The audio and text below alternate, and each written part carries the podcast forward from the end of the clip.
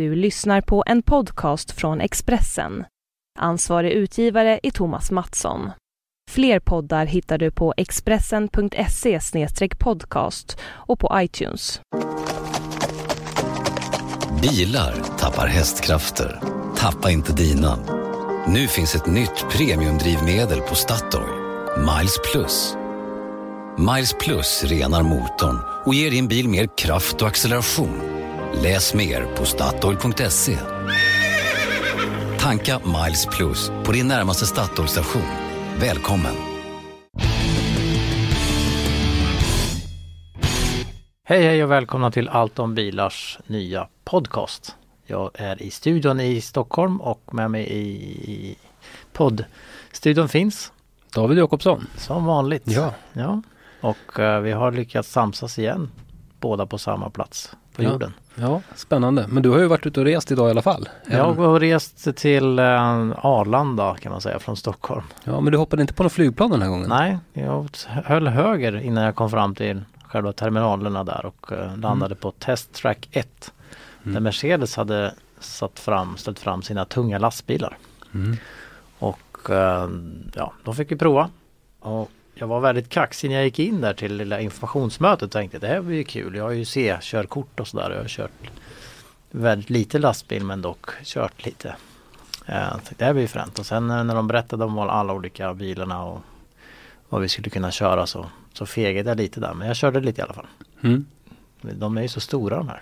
Det är ju jätteroligt att köra sådana där stora Det är saker. jätteenkelt framförallt. Nej, det tycker med, inte jag. Jämfört med hur det var förr när jag körde. Eh, provkörde ska jag säga lite grann.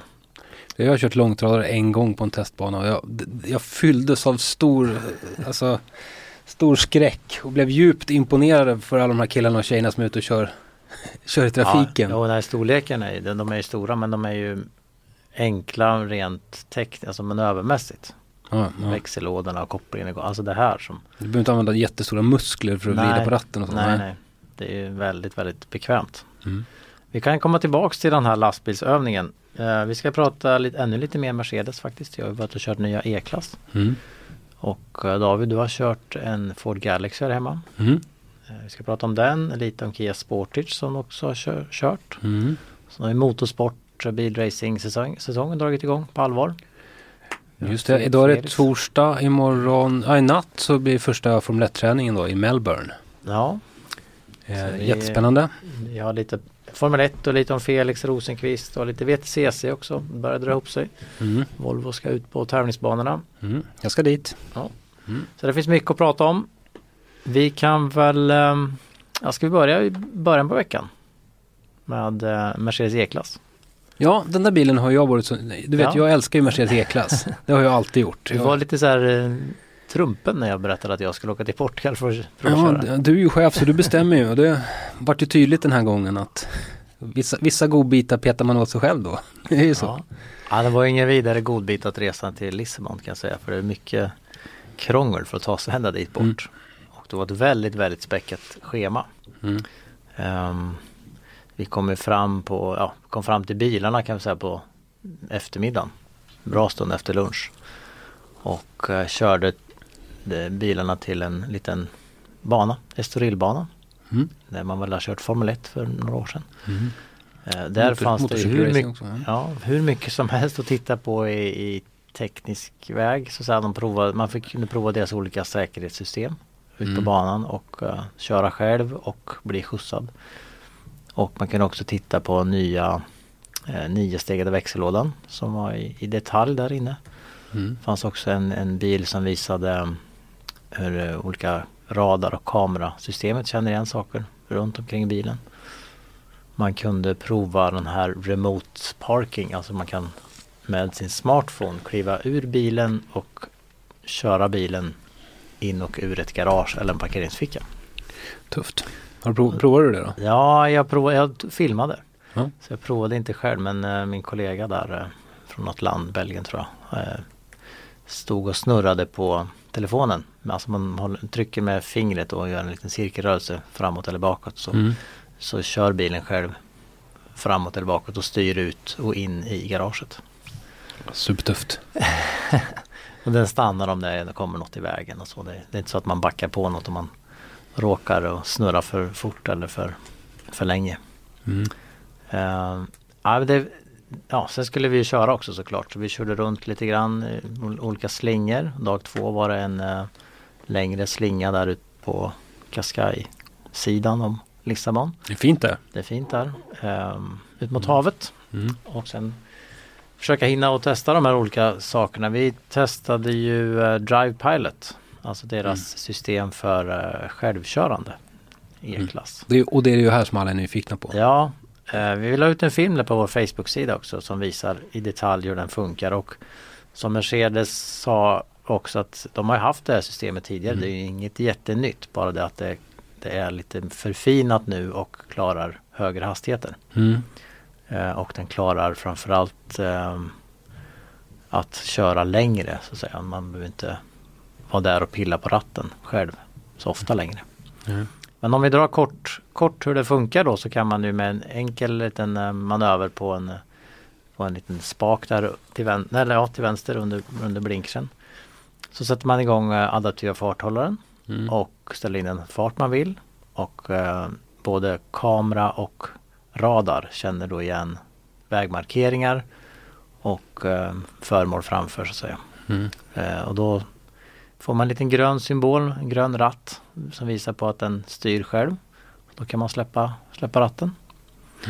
Eh, då ska den ju hålla farten då. Man kan, de, de- man kan dels hålla den fart man har ställt in men man kan också låsa den mot eh, hastighetsbegränsningen. Så då läser den skyltarna. Mm. Och har du ställt in att jag vill låsa då låser den vid den. Står det 50 så håller man 50 och står det 30 håller man för 30. och 100. Kan man lägga på moms där? Ja man kan ju själv eh, Ja det kan man inte göra nej. Den låser eller den egna inställningen. Okej. Ja. Ehm, ja man skulle kunna ha hastighetsbegränsning plus 10 ja, eller plus 20. ja, men lite så. Eh, så det funkade faktiskt riktigt bra. Den, den klarar relativt skarpa kurvor. Gör den. Ehm, så den, den efter, man kan sitta här, typ 30-45 sekunder satt vi på lite skakig ändå motorväg. Det är ett jättebra beläggning där nere runt Lissabon. Och då varnar den först att eh, nu måste du ta ratten. Mm. Men då räcker det med att man liksom lägger handen på ratten. Man behöver liksom inte ta tag och styra och börja om igen. Det räcker att du visar bilen att ja men hallå jag är med här liksom. Mm. Jag har inte somnat. Eh, så fortsätter den att köra själv. Så säga. Då, kan du då kan du släppa igen. Och gör man inte det, typ om man har somnat eller, eller råkat ut för någonting. Då fortsätter den varna, varna, varna men fortfarande styr själv. Och sen bromsar den. Om du inte har tagit ratten då så bromsar den ner till stillastående. Mm. Um, sen kan den då bromsa själv om du kommer ifatt en bil. Väldigt häftigt. Helt nytt vad jag vet. Um, det Volvo ska, jag kommer inte ihåg nu. Ska Volvo ha det här till eh, nästa modellår? Att man kan göra omkörning. Ja, det kommer, men det kommer ju de här... Kom det till modellår 17 eller? Ja, jag tror det. Eh, Det funkar ju så att om, om då bilen kör själv säger vi. Jag släpper ratten. Den håller 120. Jag ser det längre fram att nu kommer jag fatt en bil här. Då, om jag blinkar vänster om jag är på motorväg då. Då byter den fil till vänsterfil själv. Mm. Går, kör om. Går inte tillbaks. Då måste jag blinka höger för att den ska flytta tillbaks till rätt fil igen. Okej. Men den, den, den byter fil själv. Tyvärr så, jag vet inte om det var ställbart, det berättar de inte. Men den, den var ganska så seg på själva filbytet. Mhm. Den är inte lika, vi, vi, manuellt så byter man nog fil snabbare så att säga. Mm. Vilket ju var lite, eh, det blev lite bekymmer vet, när det kommer någon snabbt bakifrån. Mm. Och ser att jaha, nu har den här eh, Mercan framför här, han har kört om en bil och nu kommer den att svänga tillbaks in till höger. Och jag kanske börjar blinka höger till och med. Då, då öser de ju på liksom. Mm. Och sen svänger inte bilen. Så det tar en stund, då blir det lite irritation. kanske. Men det, är ju en, det kan man ju kanske ställa in då. Mm. Det förstår jag att den vill ha ett visst avstånd till den bakom. Liksom. Mm. Ja, nej, det finns hur mycket som, teknik som helst att prata med, om den här bilen. Alltså, för att vi var ju där och vi, det är bara en bråkdel man hinner och, och krafsa på kan man säga i, i, eh, i den nya olika system. Om man ändå ska hinna köra bilen också som vi gjorde. Mm. Ehm, ja, det finns mycket Vi har ju pratat om den här självkörande, vi har pratat om den finns i autobroms. Man kan bromsa ner från 200 kilometer till stillastående om man kommer fatt någon, någon bil och så. Eh, Den har ju pedestrian detection då. Mm. Samma. Det fick vi tyvärr inte köra själva utan, utan Mm. eh, vi fick åka med då. Vi bytte instruktör körde mot en eh, krock, litet barndocka som sprang över vägen i en släde. Kan man säga. Mm. Så frågade vi så här, eller några frågade, men varför får vi inte köra själva? För jag menar, vi gjorde ju det här med Volvo för fem år sedan. Mm. Eh, då berättade han att det, att det var fortfarande lite så att det var problem att det kom dit förare och journalister från olika håll som inte riktigt kunde följa instruktionerna. Mm. Utan, utan ville styra eller bromsa själva och då tror ju bilen att ja men nu Mm. har ju föraren tagit över det här så då är det lugnt liksom. Ja det var jag med om när jag var, jag har också varit för Volvo och provat det här. Det var i, innan XC90 kom så att vi en XC90 och fick prova det där systemet. Och då var det någon förare från en konkurrerande tidning som de gasade på lite extra just i, i den här situationen när barnet kom ut. Och därmed talade om för bilen att nej men du, du har fel, jag ja. ska ta över situationen. Och det resulterar ju i lite skador på bilen och framförallt på den där dockan och sådär. Så det, Ja. Jag kan nästan förstå att de inte... Nej, vi, vi gjorde också det Jag tror test att vi, vi körde i fatt en bil. Då hade de en sån här ballongbil. Mm. som på släp bakom en vanlig bil. Som fick köra så här 60-70 och sen fick, kunde vi gasa på till 90 eller 120 liksom, köra i fatt och märka då hur bilen bromsade själv. Mm. Och då var det också så här instruktioner, han bromsar nu inte och styr inte. Liksom. Ehm, och då gjorde jag inte det. Men sen när vi stannade så jag stannade till liksom bilen. Jag bromsade in i rätt fart. Då frågade han vad instruktören där, men bromsar du? Nej jag bromsar inte. Du sa att jag inte skulle bromsa. Liksom.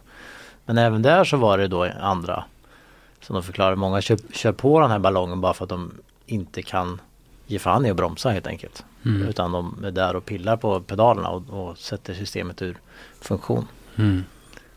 Men jag är fascinerad, det kan vi diskutera. Jag är fascinerad över att, att det är så många som verkar ha, ha svårt för att släppa kontrollen i bilen. Alltså svårt Mm. för det här med att släppa ratten och släppa gasen. Och, Ja, jo men det, Och inte bromsa, men det, är klart att det, liksom. det är klart att det är obehagligt. Varför ska man inte? Det ju- vi har ju tränat på det i många år att liksom försöka undvika att köra på saker. Så är det ju. ja. Men sen är de här, de här systemen är inte byggda för att du medvetet ska fatta beslutet att du ska låta tekniken hantera det hela. De, de här är ju byggda för att de bara ska gripa in när du inte är med. Ja, Och är du ja, inte precis. med så är du ju inte där och pillar på pedalen Nej. eller ratten. Utan då, det är då de griper in. Ja, men jag har ju kört, eh, ja, dels la vi ut filmen på den här Drive Pilot och sen gjorde jag ju samma när vi gjorde, eller när jag körde Teslas Mm. autopilot. Och det, mångas reaktioner är som oj oj hur vågade du släppa ratten och Mm. var inte det läskigt? Och, Mm. jag kanske har en defekt där men jag tycker inte alls att det är lä- läskigt. Nej, jag tycker inte heller det. det... Vad kan hända? Eller är det så att vi, vi, vi, litar vi på tekniken för mycket? Är vi skadade liksom? Och är det här, blir det här en, ett problem när de självkörande bilarna ska ut på marknaden? Att folk kommer inte att våga Mm. använda det. Alltså jag tror snarare att det kommer bli tvärtom, att man kommer att lita för mycket på det. Det känner jag på mig själv, att, att eh, man kör med en adaptiv farthållare som, som är bra liksom. Att jag nästan låter bli att bromsa för jag vet att bilen kommer göra det själv. Och då tror jag man kommer hamna i sådana lägen att man, att man bara skiter i det och låter Ja. bilen hantera det. ja, det är spännande. Ja, Men sen, eh, jag bara kom att tänka på det. Eh, du sa det här man måste hålla i ratten någon gång ibland för att visa att man är med i matchen. ja jag har, rö, alltså, Röra ratten. Röra så här, bilen, ja. Tala om för bilen att hej jag är med. Det finns ju något YouTube-klipp, jag tror att det är på en liten, en äldre, jag tror att det är en E-klass faktiskt, som har den här eh, filassistenten. Det är ju Mm. nästan samma sak, att den håller bilen i filen. Eh, men där måste du hålla, för den kan bara gripa in ett par gånger, typ, Mm. oj, göra ett par styrkorrigeringar. Men det finns en video med en kille som har knutit fast en burk läsk i ratten, Ja. så att ratten hela tiden känner att det är någonting där. Och han ligger och kör mil efter mil med det där. Men det var det de menade med att nu är det lite förfinat det systemet i Mm. nya E-klass liksom. Du behöver inte mörkläsk. Nej, men så satt vi och diskuterade i bilen där jag Håkan Mattsson på Dagens Industri som körde också. Att, att eh, alltså, det är väl inte så jobbigt att styra. Om man nu ändå inte kan lägga ifrån sig ratten helt och ta fram en bok. Mm. Så vad ska du, vad, vad är det för hjälp med att du inte behöver styra? Alltså det är inte så jobbigt att ha händerna på ratten och liksom styra lite. Nej. Det är inte det som är tröttande i körningen eller? Det är väl att man kan släppa, släppa koncentrationsnivån ett litet snäpp. Men det, ja, det, för du måste ändå vara med där. ja. Den här var ändå, på, på Teslan var det lite så att den kunde ju Den kunde ju liksom hoppa ur lite, lite snabbt. Mm. Så man var tvungen att liksom ändå vara med och se att ah, här kommer en liten kurva, undrar om den klarar den eller inte. Liksom. Mm. Ja. Och då så rasar den ur liksom, systemet. Ah, nu, nu måste du köra själv. Då var man tvungen att vara med fort. Liksom. Mm. Då var Mercedesen lite så att det var lite fördröjning. Liksom. Mm. Men, men man, jag menar, man vet ju inte när det kommer en för skarp kurva. Om man Nej. tänker bort alla andra bilar, men så att jag kör själv på motorvägen. Mm. Då måste man ändå ha ögonen uppåt ibland. Så man kan ju inte sitta och läsa en bok då eller. Det är klart man kan ta fram telefonen och knappa fram ett nummer ja, det kan till det exempel. Eller ja. ringa, alltså ja, inte, ja, läsa ett kort mail kanske. Man kan tänka sig. Ja, Nej, men det var så här, vad, vad tjänar det vad, vad är vinsten med den här? Den nivån av självkörande. Sen förstår jag vinsten om, man, om jag hoppar i en taxi här ute på gatan och, och liksom säger till taxin som är helt förarlös och jag ska till Arlanda och den kör mig dit. Det kan jag ju tänka mig fördelen av. eller ta upp sin laptop och skriva en artikel. Ja. Se. Men- Vi får väl se det som ett ja, första men- steg. Ja, det, Men du, eh, den, all den här tekniken så är ju så spännande naturligtvis. Men eh, det som eh, jag är mest nyfiken på med Mercedes E-klass, det är ju faktiskt interiören.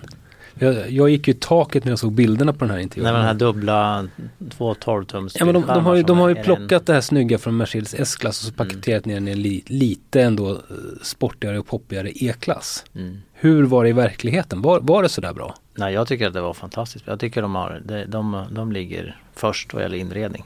Mm. Interiör, design. De, det är ingen som kan, tycker jag, matcha dem riktigt nu.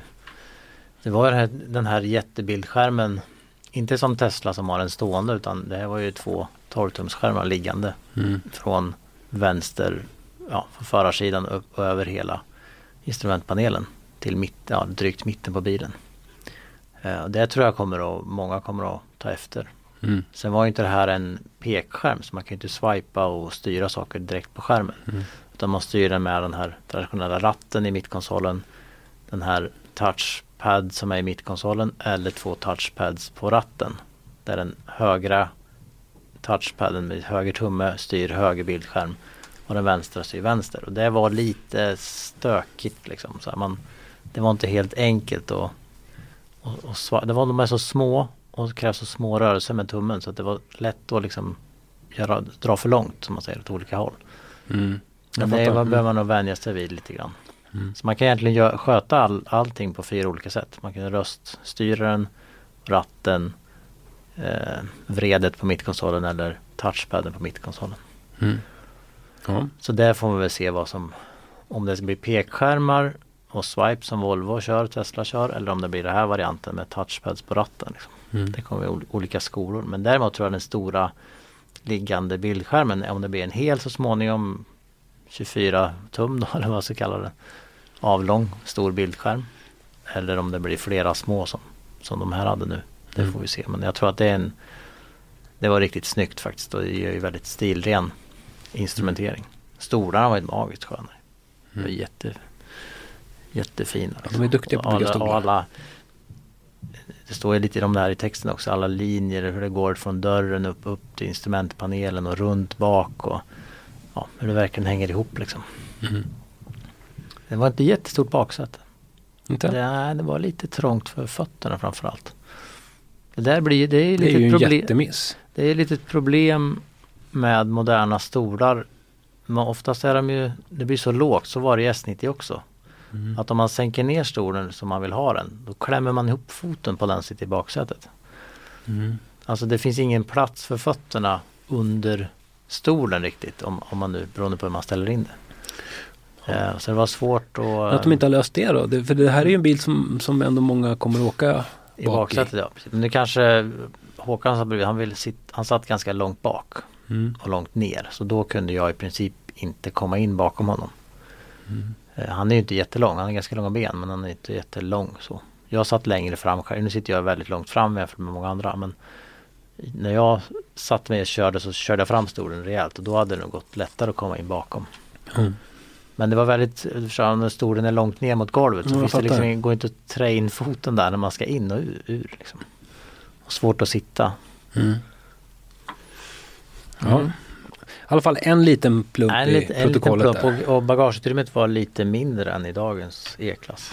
Mm. Så det blir kombin då, för det här är ju gigantiskt idag. Ja, Ja. det var, ja, sitt, alltså, takhöjden var ganska bra i baksätet. Sen blir problem precis som i S90 att sitta tre vuxna bak. Det, det går nog inte riktigt. Mm. Det Det är är väldigt, väldigt- få bilar det går i. Ja, det är väldigt tydliga två platser bak Mm. faktiskt. Mm. Ja. Ja. går som Tesla Model X gör, tre stolar i mitten istället. Ja. Det är en variant. ja, det är väl inte sämst då. Nej. Nej men det, det där är ju inte Det var väl Volkswagen Phaeton som hade bara två stolar bak. Det finns många som har. Det finns ju, Ehm, ja men utav de här som man tror är tre, mm. tre platser bak liksom. Köper, det, köper Mercedes Maybach till exempel så är det ju bara Ja. två i bak. det, det blir lite rörigt för man, man har ju, man har ju liksom utgått från att det går att få plats fem personer i bilen. Mm. Och sen har ju ibland, mina svärföräldrar hade ju en Phaeton och så skulle vi åka någonstans och barnen skulle åka hit eller dit och med den däråt. Och så, nej just det, det får bara plats två bak här. Mm. Ehm, ja, Fick du Men, plocka fram eh, charanen? ja precis. Men E-klass, de har ju redan börjat, redan börjat sälja den. De Mm. har ju redan sålt flera hundra. Det är väl sådana taxi och, och ja, som den typen av ordrar. Men Mm. den börjar ju säljas här i dagarna och det finns priser från kampanjpris från 375 från på den nya eh, 220D. Fyr, ny Mm. fyrcylindrig motor, dieselmotor som de har Mm. investerat jätte, jättemycket pengar i. Mm. Som gick helt okej faktiskt. Nu körde vi en, eh, en sexcylindrig dagen före och då kändes den lite klen när man direkt man hoppar in. Men om man är fan är och tokvarvar och tror att det är en sportbil så då, då fungerar den riktigt bra. Pedagogisk miss där av Mercedes och låta det börja med Ja, sexan. det fanns för få 220D liksom. Det var för många som ville köra den såklart. För det är ju den storsäljaren överallt i Mm. princip. Mm. Så det var lite huggsexa på de bilarna liksom. Mm. Lite strate- man får ju strategiskt när man är ute på de här testkörningarna. Man får rätt motor vid rätt tillfälle. Vi Mm. Struntade i den dag ett för det var färre mil på vanlig väg dag ett. Mm. Bara för att kunna säga dag två att nu måste vi köra den. Och sen gjorde vi en liten fuling. Vi åkte inte till kaffestoppet och visade upp oss utan vi körde förbi där så ingen skulle kunna ta bilen ifrån oss. Mm. Nej men det måste man, man måste ju ta för sig. Ja. Eh, 220D, vi körde sån 350 men det finns ju en eh, direkt nu också en bensinare 300 heter den. Det kommer en plug-in hybrid också Just det. såklart. Och Det- E43 AMG. Heter den 43? Ja, där finns det. Eller 45, jag kommer inte ihåg nu. Kommer det bilder på den häromdagen? Ja, den Ja. var inte där men det var Det fanns då en E400 på plats men den körde vi aldrig. Okej. Vi s- försökte kö de de här som Som säljs mycket i Sverige. Men det var rätt dyr som vanligt då, rätt dyr eh, utrustning där. Alla grejerna De här säkerhetssystemen eh, Kostar ju en del. Och eh, Remote parking, alltså man kan styra med telefonen kostar lite. Och det mesta man vill ha typ kostade 20 000 så att man kan räkna på 100, 100 till 140 000 tillägg för utrustning Mm. som man vill ha i bilen. Som du har den bilen du har beskrivit för oss nu så handlar det om en halv miljon. Ja, minst. Ja. T- 375 plus. Ja, 375 var ju kampanjpris i Sverige. Sen var det ju en sån eh, fin inredning också. Alltså med läder och skinn. Och, 550 då. ja, Ja. ungefär. Ja, Det kan man ju räkna. det är bara att börja spara. Eller det är låga räntor nu förresten. Ja. Ja, Nej, det var, det var, vi får se om jag, min plan är kanske att kunna skriva lite mer om olika tekniska finesser på hemsidan. Mm. gå ner, gräva ner sig i detalj om hur vissa saker funkar. tycker jag låter spännande. Men som sagt på vår Facebook-sida så finns det då en film om hur den här Drive Pilot fungerar. Mm. Eh, Ford Galaxy är lika bra. Nej. Nej, eh, alltså Ford Galaxy, Galaxy är en sån här bil som jag önskar lite skulle vara jättebra. Eller så här är det, Ford Galaxy är rätt bra egentligen. Det, det är en, en, eh, en väldigt rymlig eh, familjebil eller MPV eller vad vi ska kalla den. Eh, jättefint lastutrymme, jättebra plats i baksätet. Bra plats om du väljer sjusits. Eh, den där tredje sätesraden då. Är det till, man kan välja bort det eller till det? Ja, jag tror man kan välja bort det. Okej. Eh, och så går det att fälla alla sätena med, med enkla knapptryck och all, allting finns där sådär i. Skjutdörrar va? Nej, det finns Nej, inte. nej. Och det, det är ju ett jätteminus om man eh, till exempel jämför med eh, nya Charan eller vad heter den? Alhambra. Alhambra. Alhambra. Mm. Sen Som de har kampanjpris på nu, för jag har fått veta. För Mm. Fiskat lite efter sådana uppgifter där i veckan. Mm. Men sen, sen är, är det någonting med den här Galaxyn att den är, den är, den är väldigt tråkig. Det är faktiskt en tråkig bil att köra och en tråkig bil att titta på. Och en tråkig bil att åka i. Man, komforten är helt okej men allting är lite det, det, det, det finns ingen, ingen eh, känsla Men det var väldigt tyst att åka i. Ja, ganska jag. tyst i alla fall. Det är den faktiskt. Det, det är bra. Och Man sitter ju som en påse nötter. Man sitter ju jättelångt bak i bilen. Ja, men ja. Och sen så är det, det är någonting med den där känslan i bilen som, är, som, som gör mig lite deprimerad. Det, det, det är inget roligt. Det är praktiskt och förnuftigt på alla sätt och vis som jag, som jag skrev i min text. Det är praktiskt och förnuftigt men man blir lite deppig över att man behöver köra den här bilen. Men det körde ju Alhambra nyss. Om du jämför Ja, dem. men den det är ju väldigt alltså det är, en- tydliga det, konkurrenter. ja, och det, det är precis samma sak med den bilen när det gäller utrymmen och, och komforten är bra i Alhambran och sådär. Men känslan är lite bättre. Det är lite mer De har bättre styrning. Eller de, Ja, styrningen är bättre eh, men, men den är lite roligare att köra. Det känns liksom, Mm. Man kör mer bil i den på något sätt. Den känns mindre va? Alltså egentligen. När du kör den. Ja, Känns mer kanske. direkt. Mer som en vanlig personbil. Ja, lite mer så. Sen brukar jag i och för sig inte ha något emot att köra stora skåpbilar och sådär också men, men det... Ja, Men jag åkte ju från eh, lastbilseventet. Alltså jag låg på E4 här. Men kom det upp en Mondeo bakom mig. mm, Och så såg man bara den här eh, Aston Martin grillen. mm. Som är så här, är inte det, de de borde nästan skämmas för att stjäla en sån designdetalj eller? Jag blir nästan upprörd när man åker och tittar på. Ja, Alltså, ja man får inte bara göra så, eller?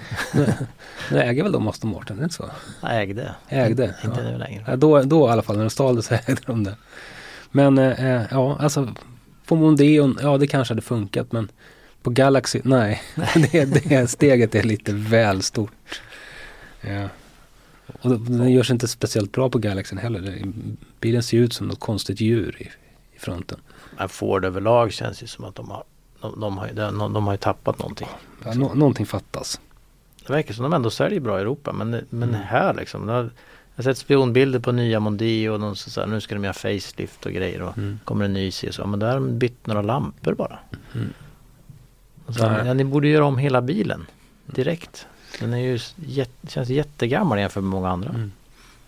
Ja, Ja, det är konstigt. det, det, det är kanske det som är med grejen med Galaxy också. Det känns lite gammalt i den på något Ja men sätt. hela instrumenteringen, alla reglage och, och Men nu har de ändå gjort ett jättelyft, ska vi säga, i den här Galaxyn. Alltså verkligen städat upp det hela. Så att det, så att det är mycket, mycket bättre översikt och, och ergonomi i grejerna. Liksom det finns en logik i, i vad saker och ting sitter. Men Mm. ändå så känns det det, det känns inget poppigt någonstans. Det, man blir inte sugen på att eh, sitta och köra den bilen. I alla fall blir inte jag det.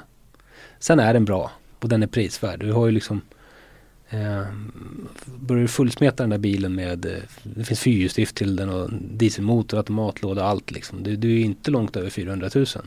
Nej. Ja. Ja. Nej, Ska vi gå upp en storleksklass till? roligare att prata Lastbil? Roligare, vi går tillbaka till Mercedes, det var Ja, roligare. Mercedes igen ja. Nej men jag var på ett, en övning här där Mercedes visade sitt, ehm, sitt modellprogram för tunga lastbilar. Mm. Får jag nästan ta fram an- anteckningsboken. Ja, du kom Trots att det- precis därifrån. Trots, trots att det är ganska färskt då. Men, Eh, de har ju då en Actros som är en fjärrlastbil, alltså en långtradare. De har Antos som är mer sån här distribution. Tung paket, tunga paket. Mm. Eh, de har eh, Arox som är en entreprenad att köra sten från vägbyggen. Typ. Och sen har de Atego som är, är den här lilla distributionsbilen. Välkommen till Göran Eriks Ja. lastbilsskola. Ja precis. Där, där visade de upp här. Mm. De visade också att de har, de har en, eh, utvecklat en ny världsmotor. De satsade 10 miljarder. Då berättade de att det kostade Volvo 8 miljarder typ att ta fram en ny lastbil. Lastbilsserie typ. Mm. Eh, som var som de Sverigechefen där eh, på Mercedes som heter Mattias Nilsson berättade att det var en av de största industriinvesteringarna i Sverige. Att utveckla den nya lastbilen. Mm. Men då har alltså eh, Mercedes satsat 10 miljarder bara på motorn. Och det här ska ju då komma till i alla, alla så småningom. Liksom. Mm. Ja, sen är det samma plattformstänk och allt sånt där som, som, som finns i personbilsvärlden. Men det jag ska gå och skriva en text om när vi är klara här det är en, den här lastbilen Econic. Och det var lite intressant. Den finns ofta som eh, eh sopbil idag. Mhm. Men det, den, fördelen med den är som en, man kan tänka sig som en sån här turistbuss. Där man sitter väldigt lågt. Mm. Man, jag har sett sådana Mm. jättebussar. Så sitter man typ lika som i en Galaxy Mm. nästan. Mm. Så är den här. Det är mer en sån hytt på den här lastbilen. Vilket gör att den får helt överlägsen, eh, eh, så här, man, man ser ju mycket, mycket bättre i stadstrafik. Mm. Man ser ju liksom cyklister på sidan och så. Som man inte gör i en vanlig lastbil. Liksom. En vanlig lastbilshytt, de beskrev där de hade liksom lite teckningar på vad man ser och inte ser när man sitter och kör lastbil. Och i en vanlig hytt så ser man ju faktiskt inte cyklisterna på högersidan som står på insidan vid trottoaren och väntar på att svänga liksom, eller köra rakt. Mm. Så det är ju inte många men relativt många cykelolyckor då med lastbil. Eh, I London hade det där varit ett jätteproblem tydligen. För de har någon borgmästare där som bygger jättemycket cykelbanor. Mm. Och det resulterade jättemycket, samtidigt som de bygger jättemycket i London och då blir det jättemycket olyckor med lastbil och cyklister. Liksom. Men då har de tagit fram den här. Eller den här har funnits ett tag och så nu ser de att det här ger mycket bättre resultat i stadstrafik. Då. Kan man ha Den cykelvänliga lastbilen.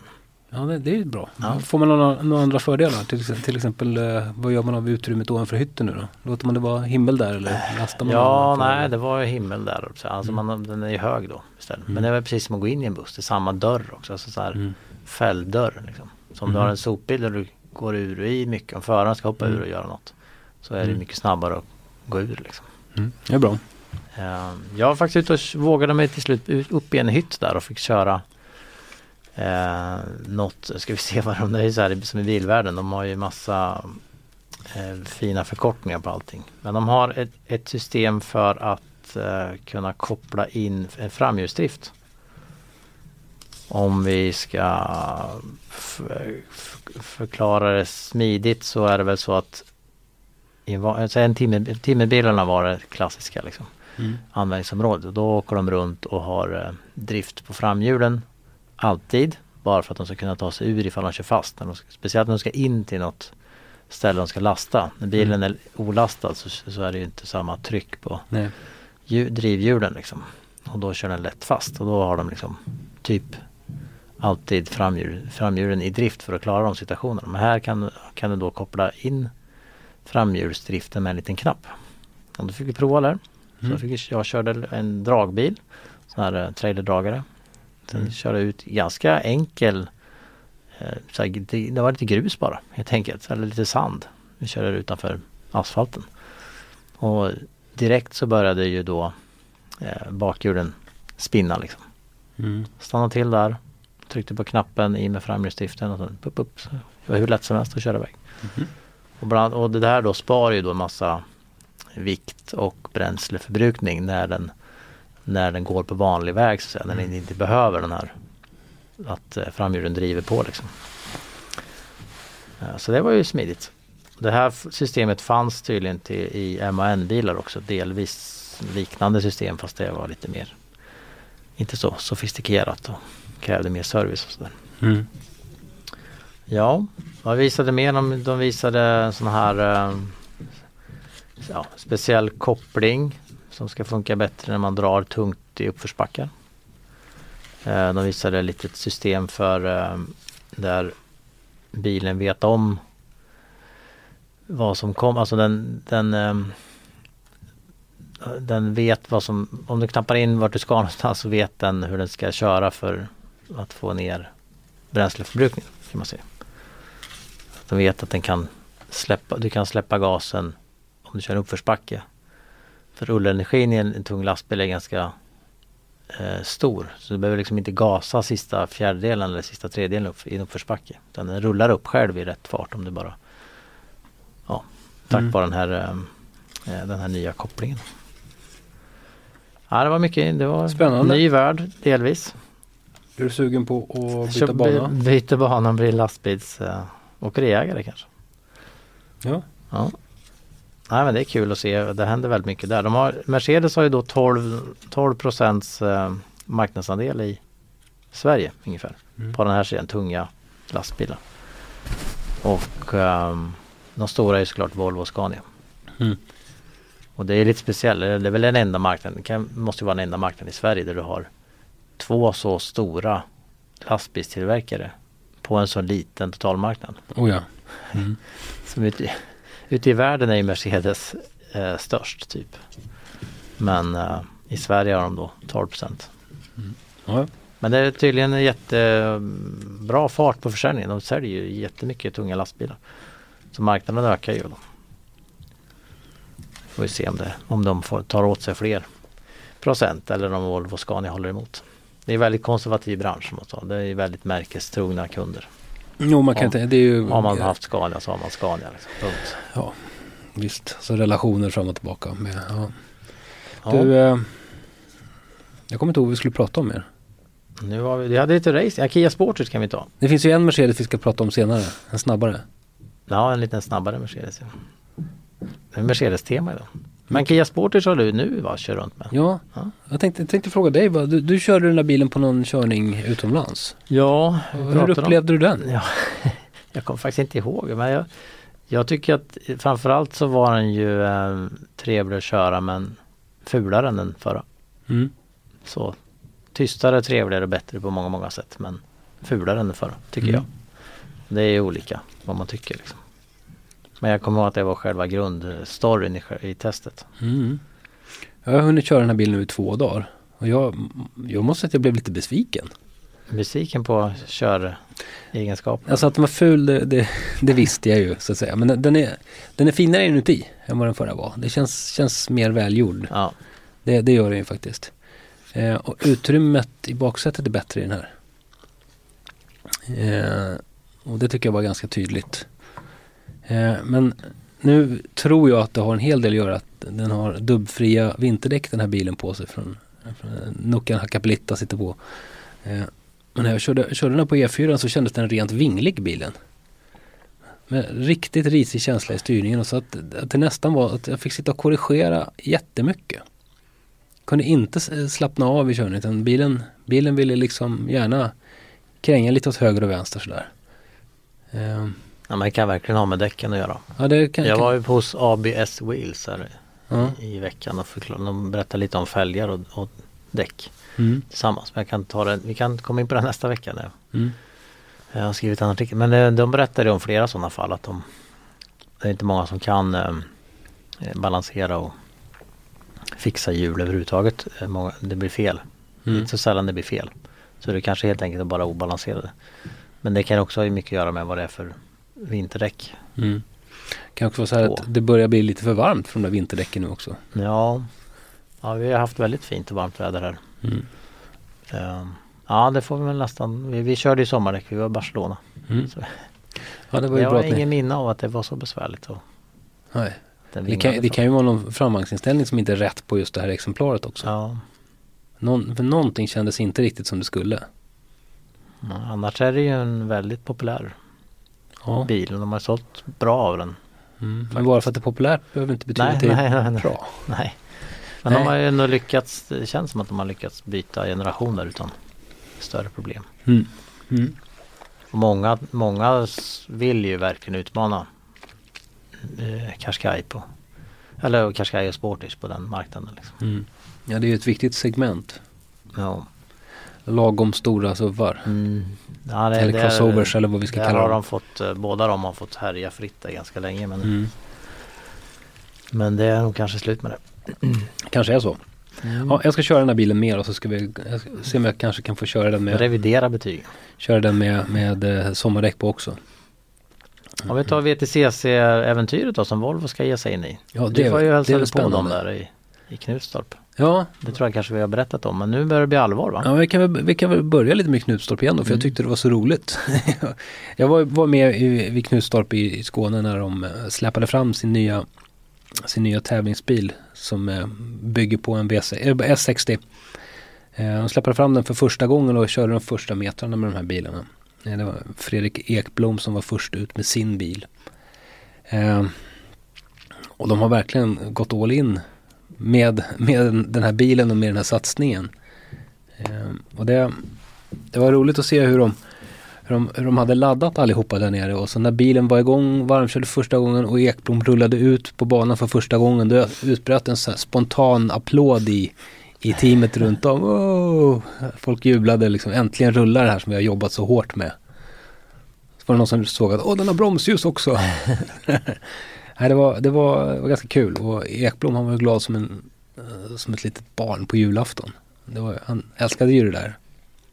Eh, men då var de ju, sen var de ju iväg i Italien för ett första officiellt test. Ja, och var riktigt snabba va?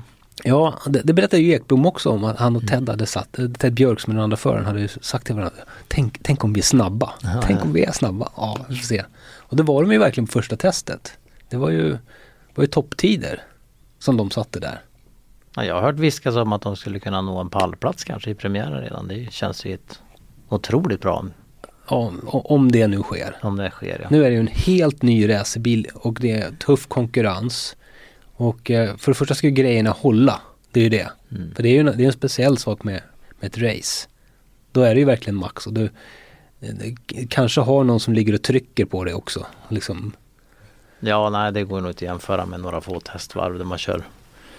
Då kan jag ha kört race-simulering men det är kanske bara delar av ett race som hinner med då. Liksom. De kan ju pressa grejerna på, på tester så att de ser att det, det, allting kommer upp i de temperaturer som de ska och se vad händer då. Sitter bultarna kvar? Liksom, håller sig allt. Men, men race kan vad som helst hända.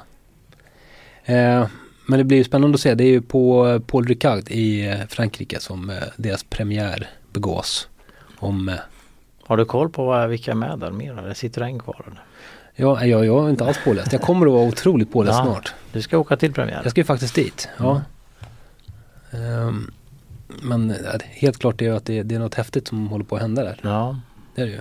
Men när jag var där så pratades, pratades det också om som teamet att de har en treårsplan för sin satsning. Första året så ska de lära och andra år, året så ska de börja ta segrar och tredje året så ska de ta titeln. Det är, det, Med samma bil? ja, Mm. det är målet. De har ju inte sagt vilka förare som kommer vara med ända till slutet men det är teamets mål. Mm. Och det här första testet med de tiderna var ju faktiskt lovande. Det känns ju som att det känns som att det kan bli något bra. Mm. Ja men det är väl så de brukar attackera ett mästerskap. Mm. Ehm, sen kan det hända mycket och det kan komma andra konkurrenter som, som plötsligt utvecklar något jättebra. Liksom. Mm. Ja, vi har redan haft framgångar i bilracing. Nu tänker du på Felix ja, Rosenqvist? Felix Rosenqvist gjorde debut i Indy Lights i Mm. helgen i Ja. Sankt Petersburg i Florida. Mm. Eh, stadsbana Mm. kan man säga, ganska trångt om man tittar på de streamade bilderna. Så jag låg ju hemma och var lite febrig och följde det där loppet. Mm. Eh, följde också kvalet faktiskt. Jag såg bara andra loppet. Ehm, Mm. Och Indy Lights, de kör ju med Mazda motorer va? Ehm, jag tror att bilarna är relativt lika, motor, motorerna är lika. Mm. Ehm, men jag, vet, ja, jag tror att de är ganska lika i övrigt också. Mm. Eh, Men det var, gick, kvalet gick ju superbra.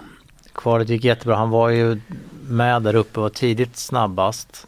Och sen eh, var det en liten olycka med två minuter kvar som gjorde att han inte eh, fick göra sitt sista försök så att säga. Ja, Om, man, inte- om, ni, om ni som lyssnar har tittat på Formel 1 och vet att där går man ut och gör ett försök och sen in igen och sen går man ut och gör ett försök igen. Så var det Mm. inte riktigt så här utan man, man såg på eh, tiderna där att de gick ut och sen körde de ganska långsamt. Så körde de snabbare, snabbare, Mm. snabbare, snabbare och sen körde de snabbt i många varv. Mm. De bygger upp fart på ett annat sätt i Indy Light.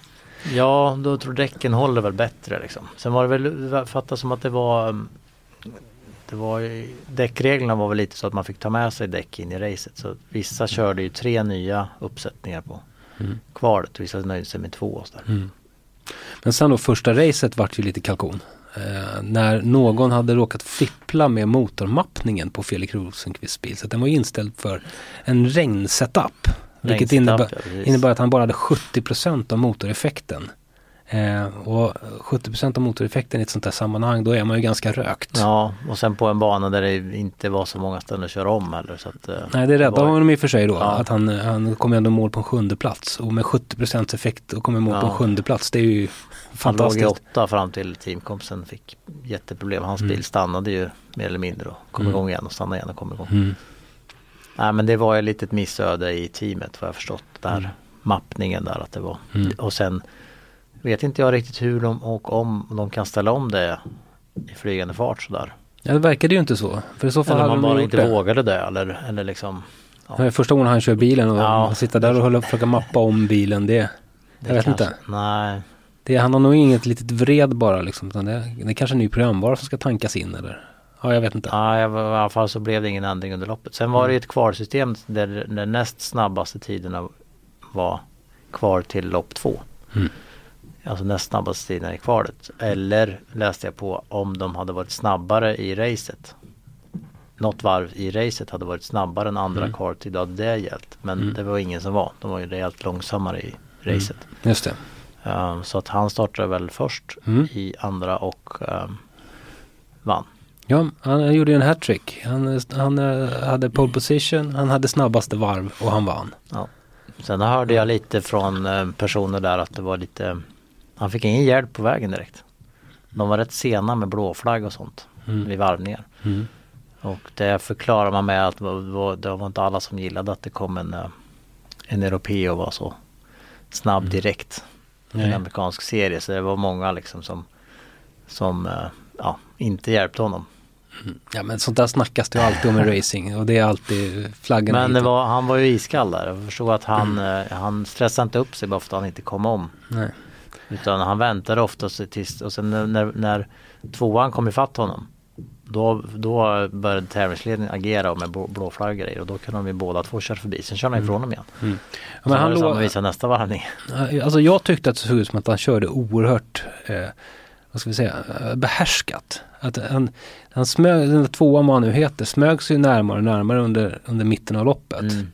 Men då så ökade Rosenqvist bara precis så mycket som behövdes.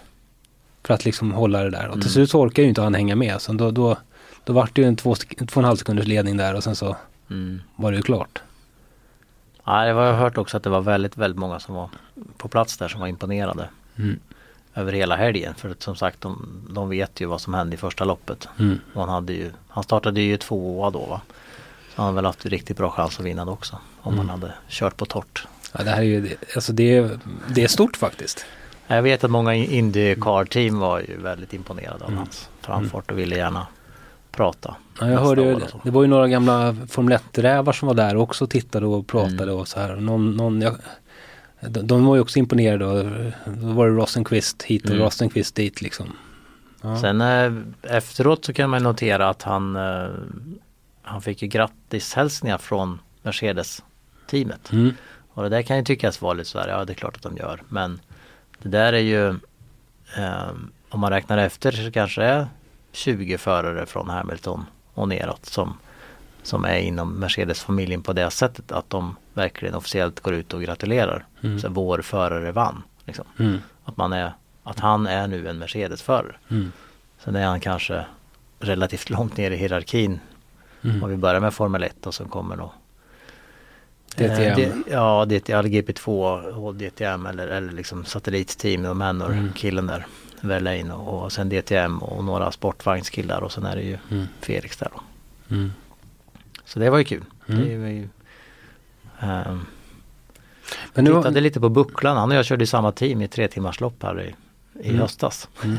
Tittade på buck- bucklan i morse. Så, det var lite kul. ja men det är faktiskt jättetufft. Fast jag bromsade ju upp så annars hade, de, ju- hade han väl vunnit. Du ska inte säga så. Ja. De tittade på varv, om vi, ja, det var en liten debatt efter det, men de tittade på varvtider. Vi borde ha vunnit om vi bara hade bytt förare snabbare. Vi tappade väldigt mycket tid i förarbytena. Du intervjuade honom eller något? Ja. Hur kändes det? Nej, vi är olika långa framförallt. Vi fick liksom ja, skjuta lite spelar ju in. Ja. Ja, men många, de andra var ju tre också så då hade de en, en hjälpreda och sen två förare som bytte plats. Så att säga. ja, just det. Vi kunde engagerat någon och hjälpa oss med bälten och sånt. Mm. Mm. Ja, nog med bortförklaring. Men vi ska följa hans nästa race är väl också Indy Lights tror jag. Sen ska han testa i DTM, alltså te- testföret i DTM och sen ska han köra sportvagn för Mercedes, Mm. en GT3. Men eh, Indy Light nu får han ju lite tuffare förmodligen eftersom det är ovalbanor nu framöver. Ja, det blir väldigt intressant att se hur han tacklar ovalbanorna. Mm. Det är ju en helt ny sak vad jag förstått. Nu var han väl eh, testkörde väl va, på VAR eller? Mm. Jag vet inte hur det gick. Ja, jag tror det. Ja, Ja, han har ju Lövis att fråga, han har väl kört oval så att han har kört så det räcker. Är, är lite manager där. Ja, spännande. Då var det Formel 1 ja, premiär. Och då är det Mercedes igen kände igen verkligen Mercedes-tema här, Ja. den här podden. Och Jag har ju satt betyg på förarna. Ja.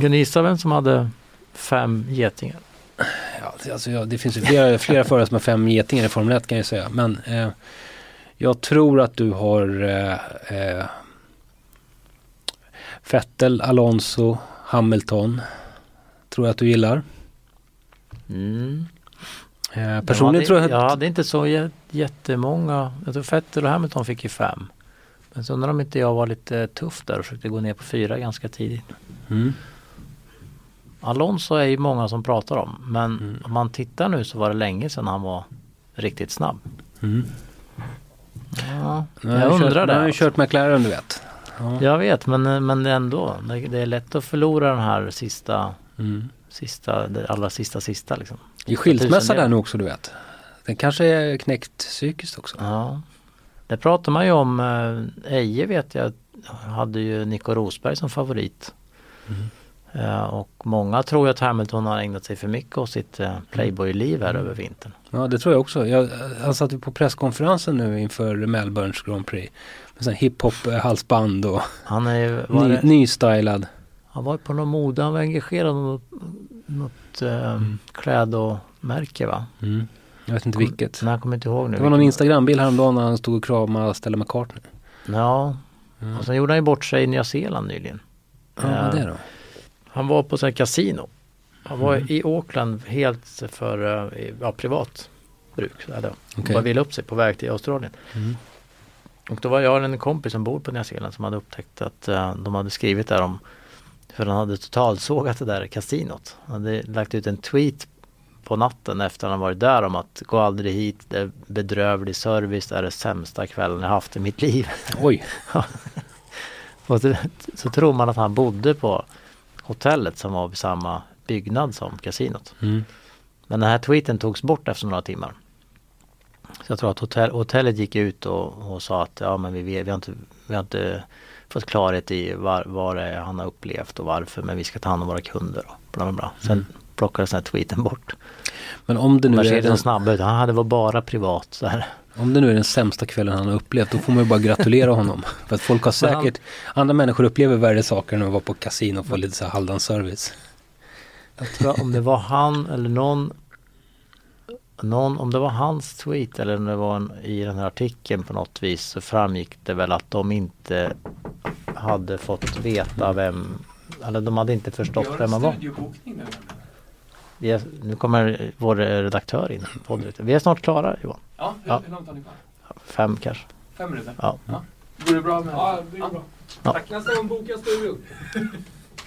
Eh, avbrott men eh, vi kommer tillbaka snabbt. Vi, nej men han, eh, han eh, förklarade där att han inte hade blivit igenkänd. Typ. De visste inte vem jag var. Vilket, Ja. vilket ju är hemskt om det, var, om det stämmer. Ja. Alltså att han säger så. ja, jag vet inte. Nej men det är många som, som tror att det här kan um, gå illa för Hamilton att han inte är fokuserad. Jag vet inte. Jag tror faktiskt att han är ganska avslappnad och uh, Det kanske är så, men han, han, det han har emot sig det är ju, det är ju en Nico Rosberg som känner att det här kanske är sista chansen för mig någonsin att bli världsmästare i Formel 1. Och han har inte varit på kasino på nätterna. Han har, han har nog bara han är jobbat. småbarnsförälder. Ja, ja han har varit uppe och bytt blöjor på nätterna. Ja. Nej men han, alltså, Nej, han måste ju kliva fram ur skuggan nu på något sätt. Det är ju hans sista chans. Alltså, det kommer bli- Men, det kommer- men Hamilton kanske slutar också. Alltså byter tid. jag, jag råkade få in eh, eh, Sveriges Radio Uppland på, eh, på Mm. bilradion igår när jag hämtade den här Kian och då satt eh, Janne Blomqvist och blev intervjuad där. Eh, han tror också på Nico Rosberg. Ja, han är lite ej-influerad där. då. Han sa att det kommer bli en ful säsong. Det kommer, de kommer att ta till alla knep och försöka knäcka varandra och sådär. Han gick på det spåret. Det är mycket möjligt att det kan bli så. Ja, Mercedes har ju sagt att de, att de inte ska ha teamorder i år. Och det behövs inte för att nu kommer förarna överens. Mm. Så de är ju ett helt andra hållet. Jo tjena. det, det Det beror ju måste, på hur långt förare efter varandra de är liksom. ja men de måste ju säga det. Men de vill ju såklart inte att, att de börjar köra på varandra på banan och, och stänga varandra och dum, göra dumheter. Men Ja, jag tror att Hamilton är, är i harmoni faktiskt. Att han kommer att Mm. eh, slappna av. De hade, jag såg en liten eh, kul intervju med honom när han kom till Melbourne. Eh, där de hade frågat vad är, ja, vad är de stora frågetecknen eller utmaningarna i Mm. år? Och då stod han och funderade så här. Vad, vad, vadå, vad menar ni liksom? Vad var det förra året då? Ja men det var ju hur du skulle slå, inför förra året var det ju hur du skulle besegra Nico Rosberg. Och då var hans svar så här, ja men det är, det är, ingen, det är inget problem. Mm. Sen var det tyst lagom länge sedan, det är en utmaning. Mm. Men han var, den här konstpausen var väldigt intressant. Mm. ja, det är inget problem, sen tyst. Sen, sen ska vi inte räkna bort Ferrari. Nej, Under presskonferensen här i Melbourne så sa ju också Lewis Hamilton att, att jag tror att Ferrari har mer i rockärmen än vad de vill ge sken av. ja det pratas ju alltid om sandbagging, alltså att man Mm. mörkar formen Mm. på testerna. Men, Mm.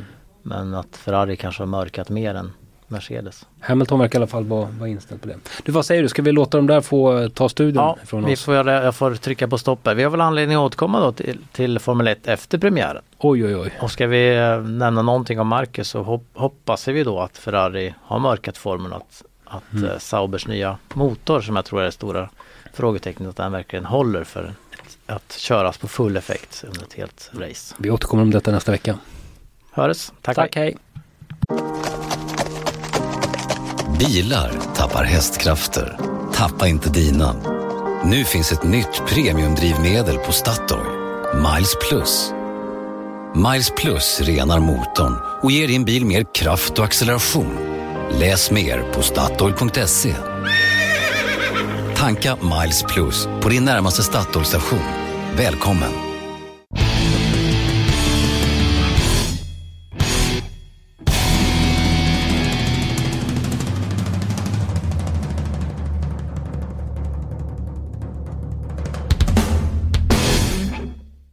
Du har lyssnat på en podcast från Expressen.